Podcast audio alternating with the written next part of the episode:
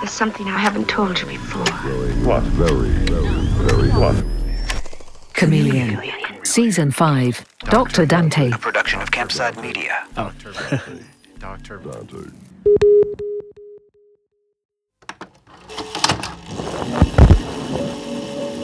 My name is Ronald Dante, and I'd like to thank you for inviting me into your subconscious to assist you through the magic of self-hypnosis. This recording is like having your own personal hypnotist with you at all times.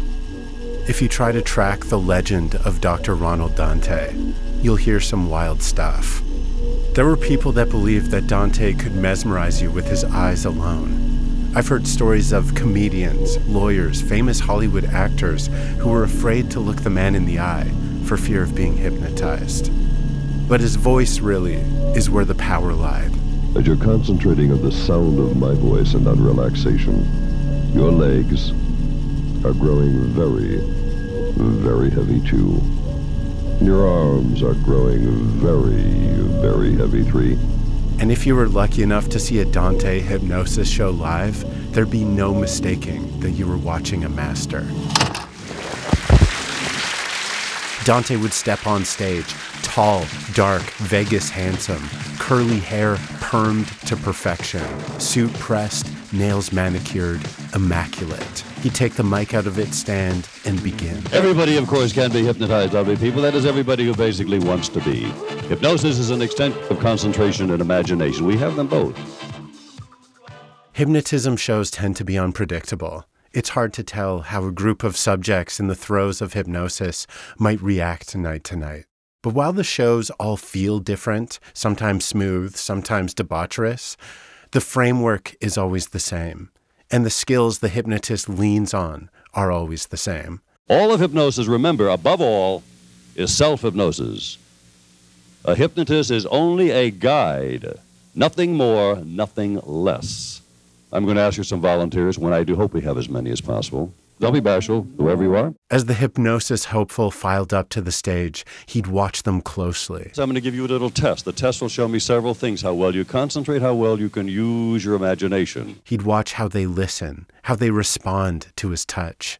Sometimes he'd glance at their fingernails to see if they were a nail biter, a subgroup famous for their susceptibility. Then Dante would make a judgment call, sending many from the stage back to their seats in the audience. It does not mean that they were sent back, that they cannot be hypnotized. It only means that for one reason or another, this is not the right time or the right place. If it was the right time or the right place for you, and you remained on stage, he'd turn to face you and begin the induction. He'd ask you to look into the stage lights, to slow your breathing, to focus on his words and his words alone. Deep breath. Way down. Deeper and And he has you. Deep breath. And sleep way down, way down, way, way down, way down, way down, way down. Deeper and deeper. You hand over the keys to your whole being as his voice becomes your world, disconnecting you from reality as he brings you to a new place. Suddenly, you're a child. Nine years old, happy. You're a dancer. You're a singer. Now you're hot, unbearably hot. Now you're cold. Heaven's getting colder and colder. You do anything he asks you to do for as long as he asks, until he's done with you.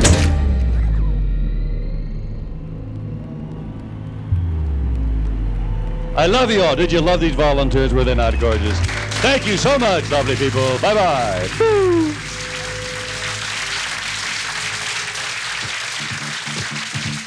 The ability to capture a stage and an audience on your own is something I've studied and sought after for most of my life.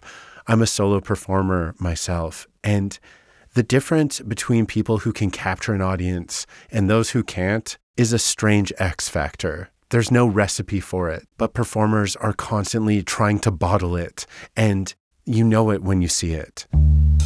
The first time I picked up a photo of Dante on stage in his prime, immediately, unmistakably, I could see it. His stage presence. In any image of Dante, at any stage in his life, his star power leaps off the page. Like this one image of Dante holding a mic stand like he's Elvis, staring into the middle distance, eyes wild, possessed, as a row of subjects in their 1960s horn rims slump toward each other in the depths of hypnosis. I first learned about Dante from a filmmaker named Bradley Beasley, who spent a lot of time with Dante and conducted several of the interviews you'll hear in this series. And once I dug in, like Bradley and so many people before me, I was captivated, consumed by a simple question Who is this guy?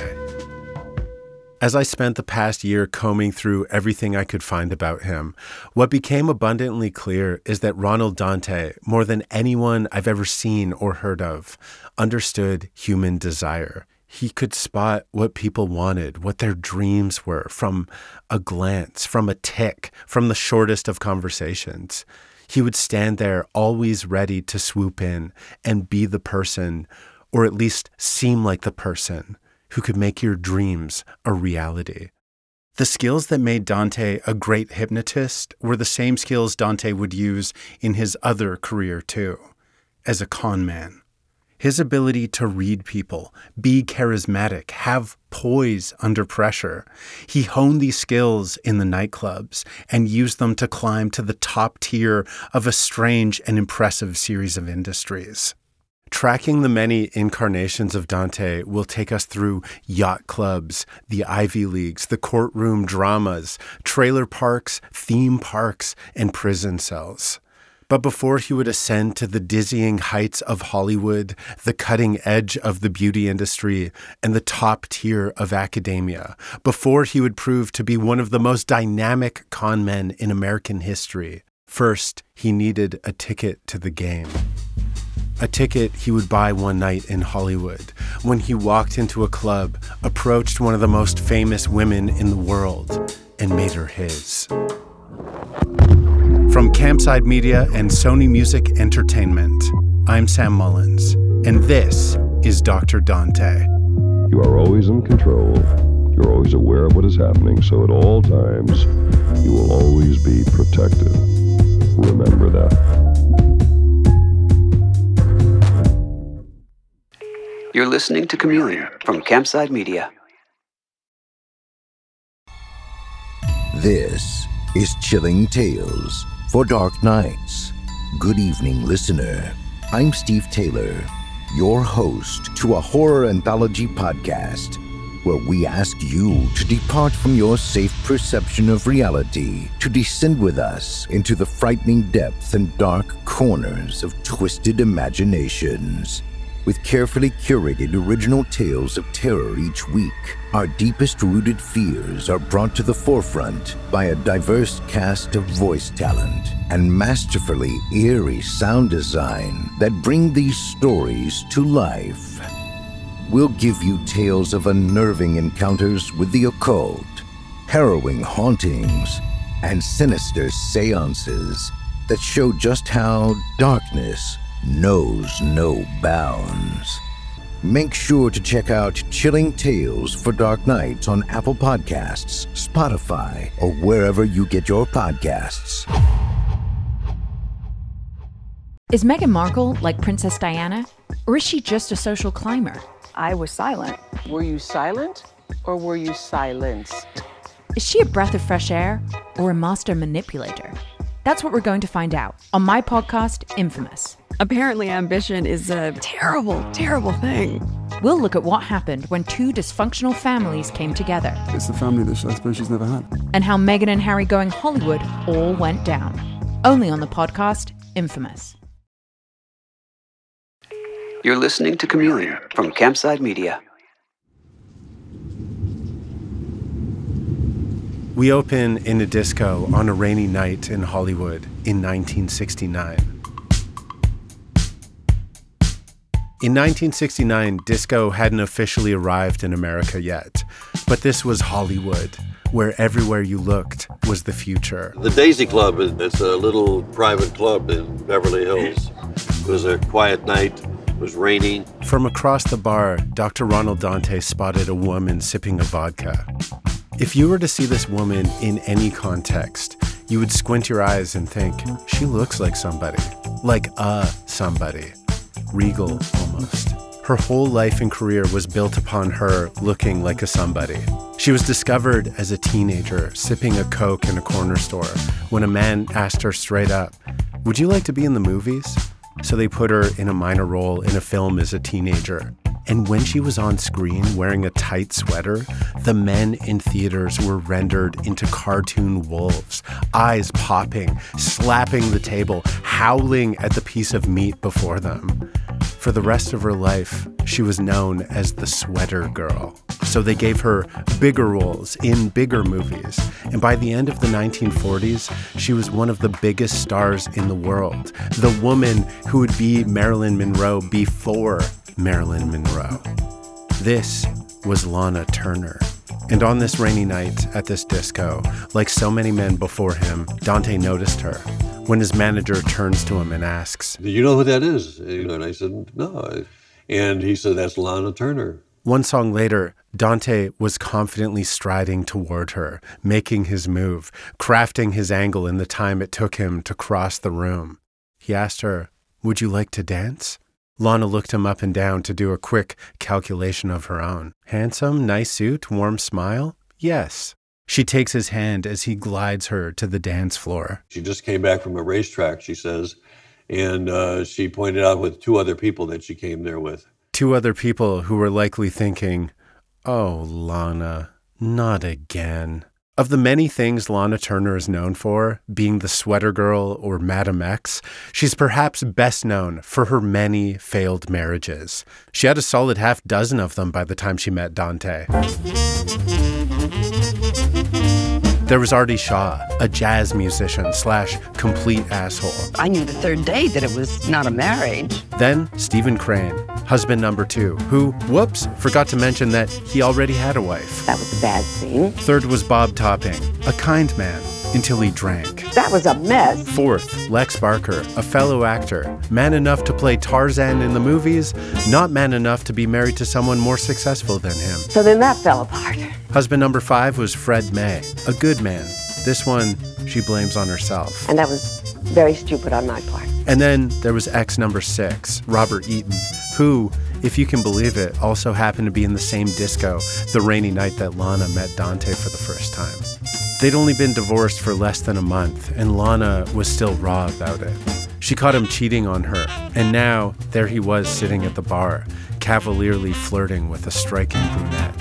Hollywood's a cruelly small town sometimes.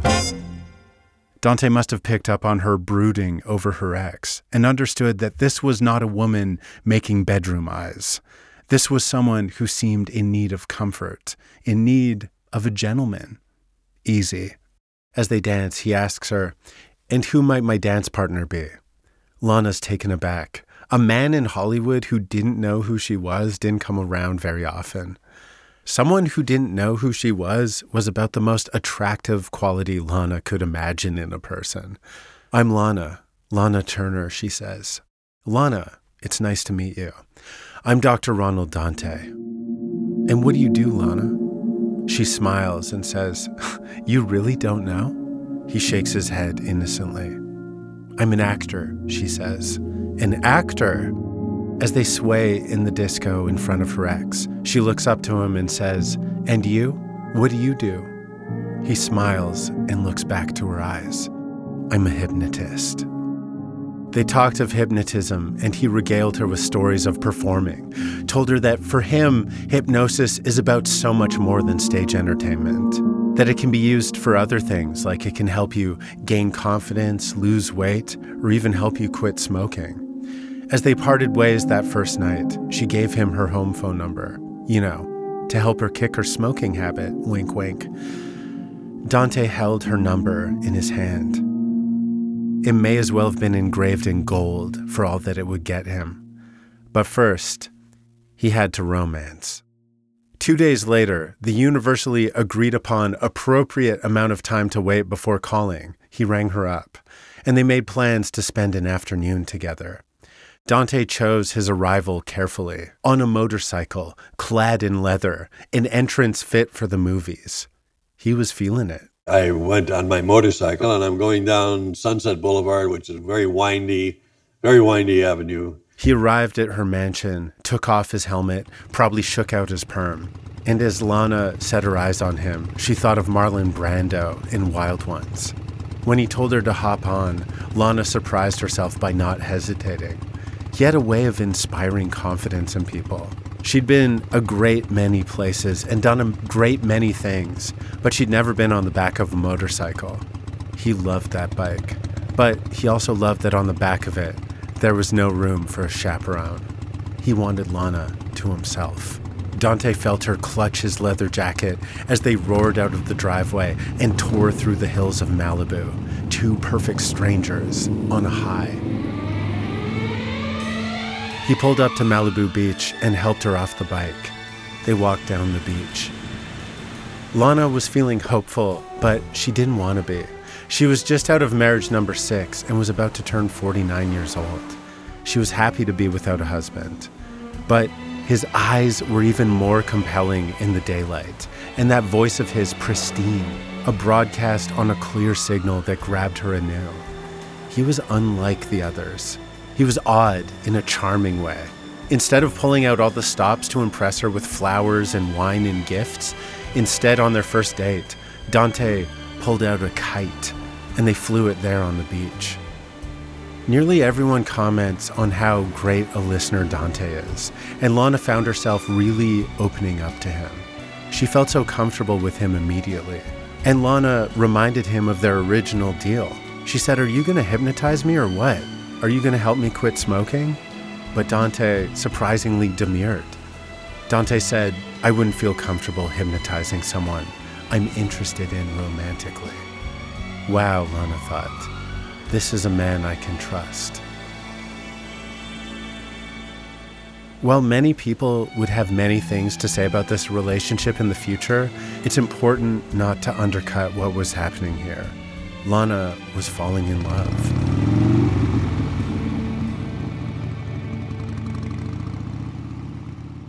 When Dante would drop her back home from their dates, Lana would hop off the bike in a daze and rush to tell the people in her life about her new love. To which everyone in her life, everyone who had seen this movie before, all had the same question Who is he? Well, for starters, I imagine her saying, he's a doctor, a prefix that both she and Dante leaned into at every opportunity. He served as a Marine and he's an author. He studied in Singapore, of all places. And that was where he earned his doctorate in psychology. Did I mention he's a doctor? He started his hypnotism act in Chicago before moving to California. And now he's a famous hypnotist. He plays big rooms with big names and he keeps good company. I used to go motorcycle riding with Clark Gable. Yeah, Sammy Davis and I went. Then I was on the Johnny Carson show. So did Elvis Presley catch my show all the time. You don't keep that kind of company if you're not someone special, she'd insist. It meant that he must be good at what he does, but really, she didn't know the half of it. Despite all of Lana's talking points about him, everyone in the Lana Turner entourage remained skeptical her mother, her maids, assistants, hair and makeup people, agent, manager, accountant, everyone wanted more information about this guy. It was hard to suss him out. No one could tag along with them to give an unsolicited second opinion because he always picked her up on that damn motorcycle. The biggest concern from Lana's people was simply the finances. In her marital wake were men financially much better off than when she found them. Her people just wanted to make sure that this dude wasn't after her money. But then, one day when Dante picked her up, he accidentally left something in the driveway his briefcase. And inside this briefcase were all of Dante's business documents his private banking information, statements, balances, and holdings. Holdings that it appeared, if one was to say, open the briefcase and sift through its contents, were large, very large. We don't know for sure that someone rifled through Dante's briefcase that day. All we do know is that when Lana and Dante pulled back into the driveway later that night, there were no more people speculating about Dante, his intentions, or his money. And so, just a few weeks into their relationship, a familiar occurrence for Lana, Dante asked her to marry him. And she said no. And she meant no. Things were going so well. Why is it always with the marriage? Her last marriage was still warm in the ground, and this would just ignite another new round of headlines. The last thing she needed were more stories written about her extending her lead on that damn Elizabeth Taylor in the Most Husbands competition. So the answer was no. When she turned him down, though, Dante took it surprisingly well, like a gentleman, and he left shortly after for a run of shows in Arizona. He didn't call her for a few days, perhaps because he knew what a few days alone would do to one Lana Turner. Because the next time they were on the phone together, space given, insecurity stoked, he asked her to marry him for a second time. And this time, it was a yes. And so it was that a mere three months after meeting in the discotheque, just weeks after her last divorce was final, the two lovebirds met in a wedding chapel in Vegas to tie the knot. But tighter this time, Lana hoped. Husband number seven. And they were married. Whenever she could, Lana would go to see Dante's nightclub show.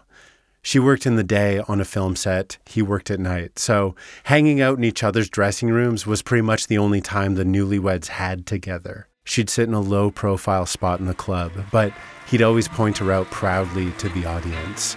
And she'd be a good sport, giving a queen like wave before sitting back down to watch her husband go to work. She'd stare with wonder as he'd induce his subjects. When I touch your foreheads, I want you to let yourself collapse deep into your chair. When the individual sitting next to you shall lean upon you or you upon them, it'll only relax the both of you. She'd watch him move around the stage like a matador, always with swagger, always in complete control. It was intoxicating watching her husband do his thing in the lights. We're dealing with creative imaginations to see which ones have the most of that, okay? When I count to three lovely people, I want all of you to sit up straight in your seats. Once you sit up in your chairs, put your hands in your laps, head up and above, all eyes always shut until I tell you to open them. One, two, and three. Sit up straight, all of you. Eyes closed. Sit up straight. Eyes closed. Sit up. But it was always Dante's closing bit that was most remarkable. At the end of nearly every show, Dante stands on the apron of the stage and calls for one last volunteer. I want a young, before you volunteer, please hear me out. I want a young, slender, sober girl. I want of somebody as small as possible if there's a reason for this. There was a time when this bit was commonly attempted among hypnotists, but you don't see it done anymore. And there's a reason for that. It's dangerous, it's difficult to pull off, and it often leads to lawsuits. And even if you were really good at it, it didn't work every time. The small woman would make her way to the stage, and he'd make quick work of her induction. Deep breath and. And once he had her, Dante tells her to tense her body, to become completely rigid, solid, a perfect steel beam. He then, with great ceremony, lays her, a perfect plank, across the back of two folding chairs, her torso completely unsupported, like a board over a sawhorse. Dante would climb on one of the chairs with a theatrical intensity and focus, or perhaps an actual intensity and focus. And he would lift a foot and softly place it on the woman's stomach.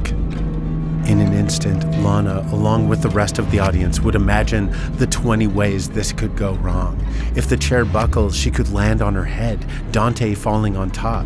She could permanently injure her spine. She could hit her neck, million dollar baby style. It felt dangerous because it was dangerous, reckless even. But Dante's face in the moment before would be placid. The way Dante would succeed at this where others would fail was that he never worried about consequences. Not here, not ever. With one foot planted on her stomach, Dante would lithely move his 200 pounds atop her 100, standing as she clenched every muscle beneath him. The chairs would quiver, but the small woman would not, as the crowd would gasp. Lana would stare at her husband posing atop the woman with a flourish. The perfect image of trust between operator and subject.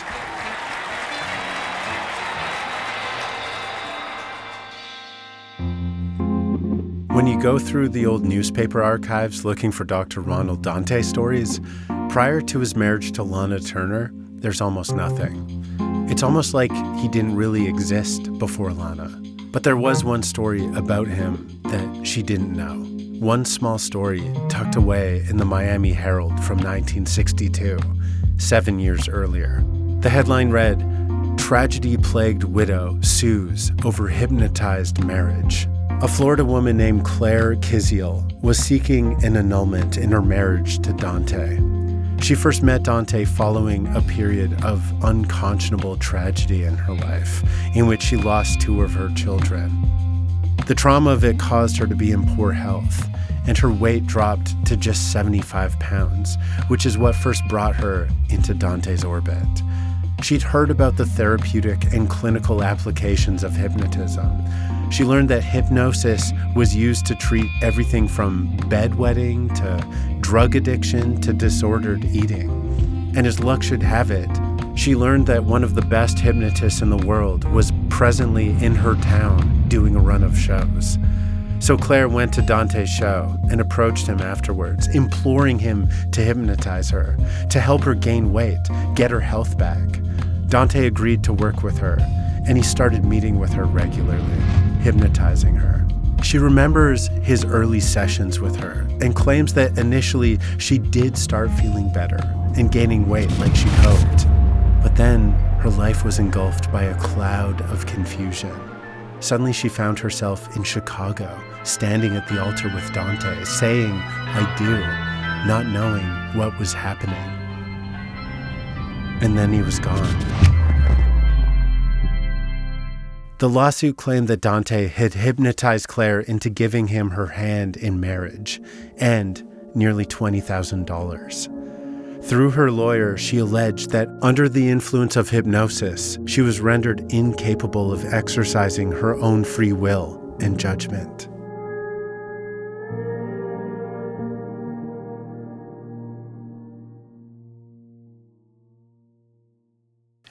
You're listening to Chameleon from Campside Media. What if you could become stronger, more resilient, cure disease, and all you have to do is get naked in the cold and breathe? You get into ice water, and instead of like freaking out, you relax. It's called the Wim Hof Method, and Gwyneth Paltrow and Justin Bieber love it. I do the ice plunge because it's good for your body. But there's also a dark side. How many people have died doing the Wim Hof Method? We can override even death. Listen on the podcast Infamous. That's Infamous, playing now. You're listening to Chameleon from Campside Media. In 1969, Lana was several years removed from her last hit movie when she decided to make the risky pivot from the big screen to the small screen. For people like her, there was a stigma to working in TV at the time. But this show, this show seemed like a home run. It was called The Survivors. It had a stacked cast, the biggest budget in TV history, and was helmed by one of the most successful authors of all time, Harold Robbins. It was genuine prestige television. Harold Robbins, The Survivors. It was a precursor to Dallas. People who have it all and want more. And in every episode, there was Lana Turner. He'll always hate you. You learn to live with that. Because it's going to be a fact of your life. It's going to turn you into a bitter, frustrated old man. Get out!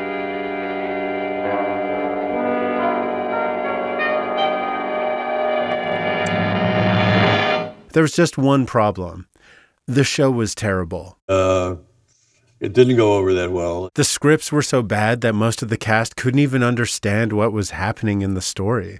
Lana felt increasingly insecure.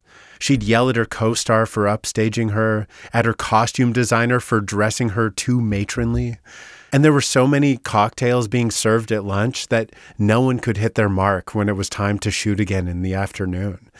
And on top of everything else, the rigors of a TV schedule were burning her out. All she wanted to do was spend more time with her new husband, a person she was still trying to get to know, really. They were doing their best. He'd call her in the dressing room. She'd go on the road with him on weekends in lieu of rest. But It felt more like they were chasing each other around than actually spending time together. So when an invitation came in the mail one day, Lana's face lit up. She was cordially invited to be the guest of honor at a fundraiser for a children's hospital in San Francisco. The event promised to combine Lana Turner's two favorite things helping children in need and celebrating Lana Turner. And it offered a chance for the two consummate performers to finally share the stage together. She was supposed to give a speech, and she wanted to know if I can give a speech for her. And I said, Of course, because I was a speaker. Finally, a weekend off with her husband in one of America's most beautiful cities. Everything was set for a memorable trip for the newlyweds. And it would be memorable, just not in the way that Lana was envisioning.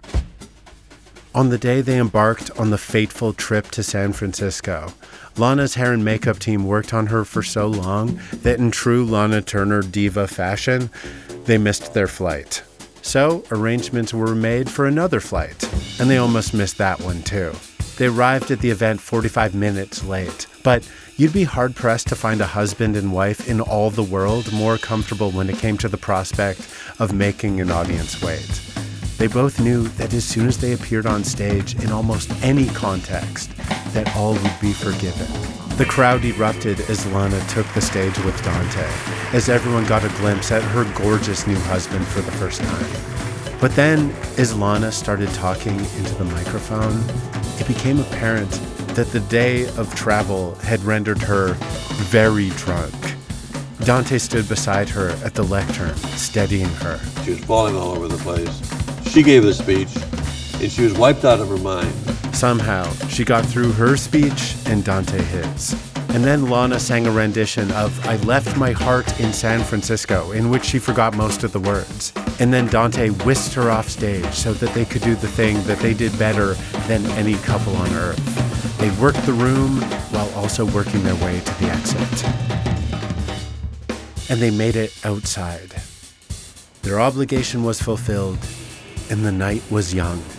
They were in San Francisco in 1969, and they were going to party like it was the last night in the world. And in one sense, it would be.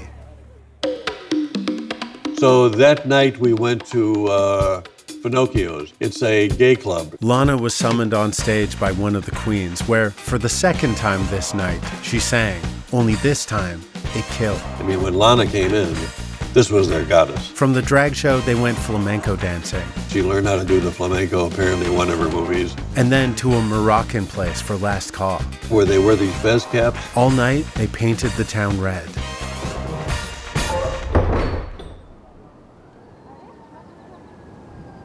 It was two in the morning, but Lana and Dante felt like they were still just getting going. Before they carried on, though, Lana said that she wanted to change quickly at the hotel, and that also she had a hankering for a sandwich. And this sandwich hankering would prove to be a pivotal, momentous sandwich hankering, one that all involved would ruminate on and talk about for the rest of their lives. Because when Lana voiced her hankering, Dante was like, I said, let me go get some sandwiches for you.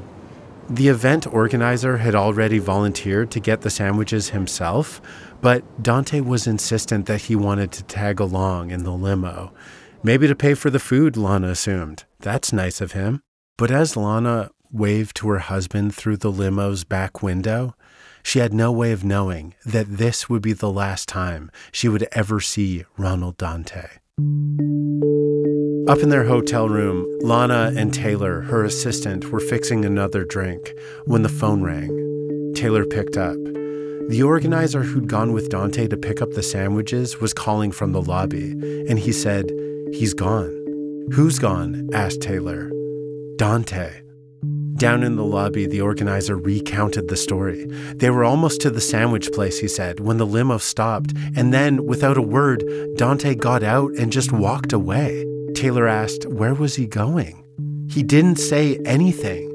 So Taylor goes upstairs and delicately breaks the news to Lana that her husband, the man they just spent a storybook night with, has disappeared.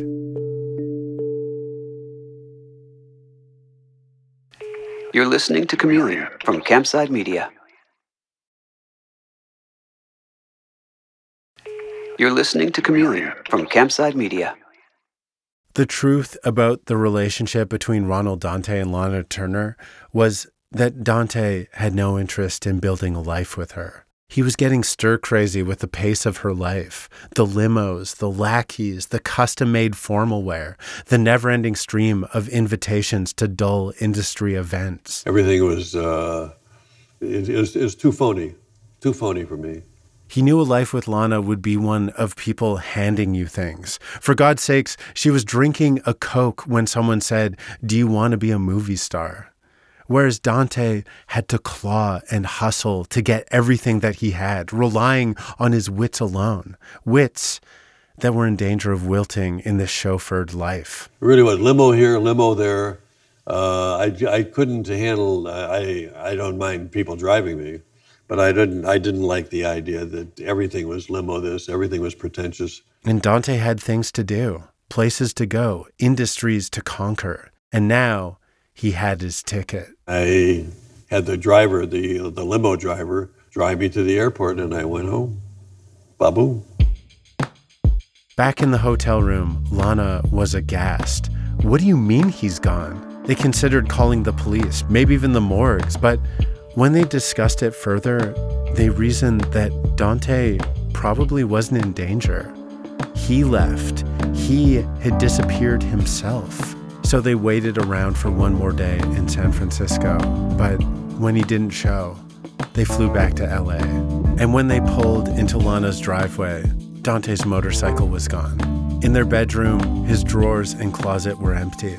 And all that was left was a note in the master bedroom, typed out on the official Lana Turner stationery that read, It's obvious that you have your things to do, and I have mine, and I have to keep on doing them. Lana fainted and fell to the floor. Lana had indeed married a master of his trade. She just didn't realize what he was trading in. In the relationship between a hypnotist and the hypnotized, only one person is fully tethered to reality. And Lana saw the puppet strings now. He always picked you up on the motorcycle to isolate you. When you turned down his first proposal, he worked to stoke your insecurities so that when he asked a second time, it'd be a yes. And that briefcase full of documents left in the driveway, they were all fakes, forged by a master. And now, Lana, breathe in, breathe out. Three, two, one. After that, Lana's show was canceled. Husband number seven was gone, and Lana was a mess. After a few weeks of drinking and wallowing, a friend of hers took pity on her and invited her to stay with him at his beautiful place in Palm Springs. When one night, at three in the morning, someone gently shook Lana awake and said, Your ex husband is on the phone. Her mind flipped through the Rolodex of ex husbands as she put the receiver to her ear. Dante said, I was thinking about you. I just had to hear your voice. There was no explanation, no apology, only a monologue where Dante said that he thinks they should still be friends and that he missed her, that it really was sad that things hadn't worked out. What are you wearing, by the way? he asked. I'd like to visualize you as you are the gall. Before they hung up, Dante said, One more thing. How long will you be staying in Palm Springs? Lana told him three or four days. He said, Have a good time, and hung up. In the morning, when she recounted this conversation to her friends, everyone concurred that this was indeed sketchy as hell. So Lana was compelled to go home not three or four days from now, but the next day. Lana and her assistant Taylor drove back to LA, and Lana's black Cadillac pulled into the driveway just as it was getting dark. They unlocked the front door, but both froze as they saw that the doors to the pool were wide open, the sheer draperies blowing in the moonlight. Her assistant went ahead of her, and they walked through the house clutching each other turning the lights on one at a time.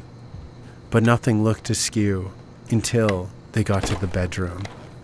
there was a secret locked drawer in Lana's room that had been pried open, and its contents, which included upward of $100,000 worth of jewelry, was gone. When the police arrived and swept the property, they asked Lana if anyone in her life knew about that drawer. Yes, there was one person. The jewelry was never recovered, and no one was ever charged. For the remainder of her life, Lana would be forced to talk about her husbands at just about all of her media availabilities. But of the seven, she always seemed especially disinterested in getting into the Dante marriage. One of the rare times she did open up was on Bryant Gumbel, when he asked her if the marriage to Dante was a mistake. Mistake? Oh, total. Total. I'd like, I wish I could prove that he hypnotized me, but I have no way of doing that. Well, that would give me a reason for doing such a dumb thing as marrying him, because he was a real thief. He stole from you? Oh, yes. How could you have been so gullible? Vulnerable, gullible, you name it, I was it. But now I am the new woman. I mean, I've lived alone and I am a chosen celibate. Of all of Dante's accomplishments, perhaps his most incredible was that he single handedly drove the great Lana Turner, legendary seductress and sex goddess of the silver screen, to never be with another man again. When their case finally landed in divorce court, Dante tried to get more money from Lana by making a fake prenuptial agreement that the judge threw out. Dante also sought the right to use Lana Turner's name for, quote, various uses. That was thrown out too. But it didn't stop him from using her name for the rest of his life anyway. In the year they divorced, I found an ad in the paper for his hypnotism show with the headline Lana Turner's favorite husband, Dr. Dante, PhD, world's most famous and imitated hypnotist. She'd earned herself one more divorce, but he had earned himself a magic wand. A way to make the tales he spun more legitimate, the names he dropped, the money he claimed to have, a way to, with a wave of her name, make it all seem more plausible. While his marriage to Lana Turner might be the first line in every story written about Ronald Dante in the coming decades, it would not be the most bizarre part of his story, not by a mile. In the years that would follow, the decades his ploys would span, the borders it would cross, the industries it would encompass, the millions of dollars and thousands of marks he would gather along the way, Lana Turner was merely the prologue. But that was all in the future. It was the 1970s now, and before any of that, Dr. Dante had a murder to plan. This season on Dr. Dante. He is Ronald Pellar, a legendary con. He's hustling wannabe hypnotherapists. I was in the Guinness Book of World Records as the highest paid speaker in the world. Columbia State University. The school promises a bachelor's degree in 27 days. It can be done in 25 days. Columbia State University made millions of dollars. Thousands of victims. I've been betrayed. It's a toxic memory. I think he liked fucking with people's heads. Dante was playful. He just was so brilliant. It just seems so ballsy. He contracted somebody to go kill a rival hypnotist. He said, if I if I don't want to go to prison, I got to go south or north, Canada or the other place.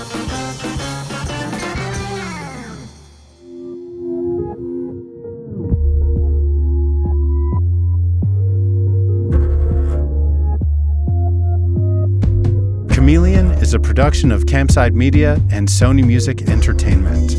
Dr. Dante was written and hosted by me, Sam Mullins. It's produced by Abukar Adan and edited by Karen Duffin. Our associate producer is Tanita Rahmani. Original music, sound design, and mixing by Garrett Tiedemann. Additional music by APM and Blue Dot Sessions. Fact checking by Lauren Vespoli. Our consulting producer is Bradley Beasley. Special thanks to Johnny Kaufman and to our operations team Doug Slaywin, Aaliyah Papes, and Destiny Dingle. The executive producers at Campside Media are Josh Dean, Matt Shaer, Vanessa Gregoriadis, and Adam Hoff. Lot of details in this episode were gleaned from two terrific books Lana Turner's autobiography called Lana, The Lady, the Legend, the Truth, and Always Lana by Jeff Rovin and Taylor Pero, who was Lana's longtime personal assistant. Want the full story? Unlock all episodes of Dr. Dante ad free right now by subscribing to The Binge. All episodes all at once. Plus, you'll unlock brand new stories dropping every month. That's all episodes all at once, all ad free. Just click try free at the top of the Dr. Dante show page on Apple Podcasts to start your free trial, or visit getthebinge.com to get access wherever you listen. Find out more about The Binge and other podcasts from Sony Music Entertainment at sonymusic.com slash podcasts.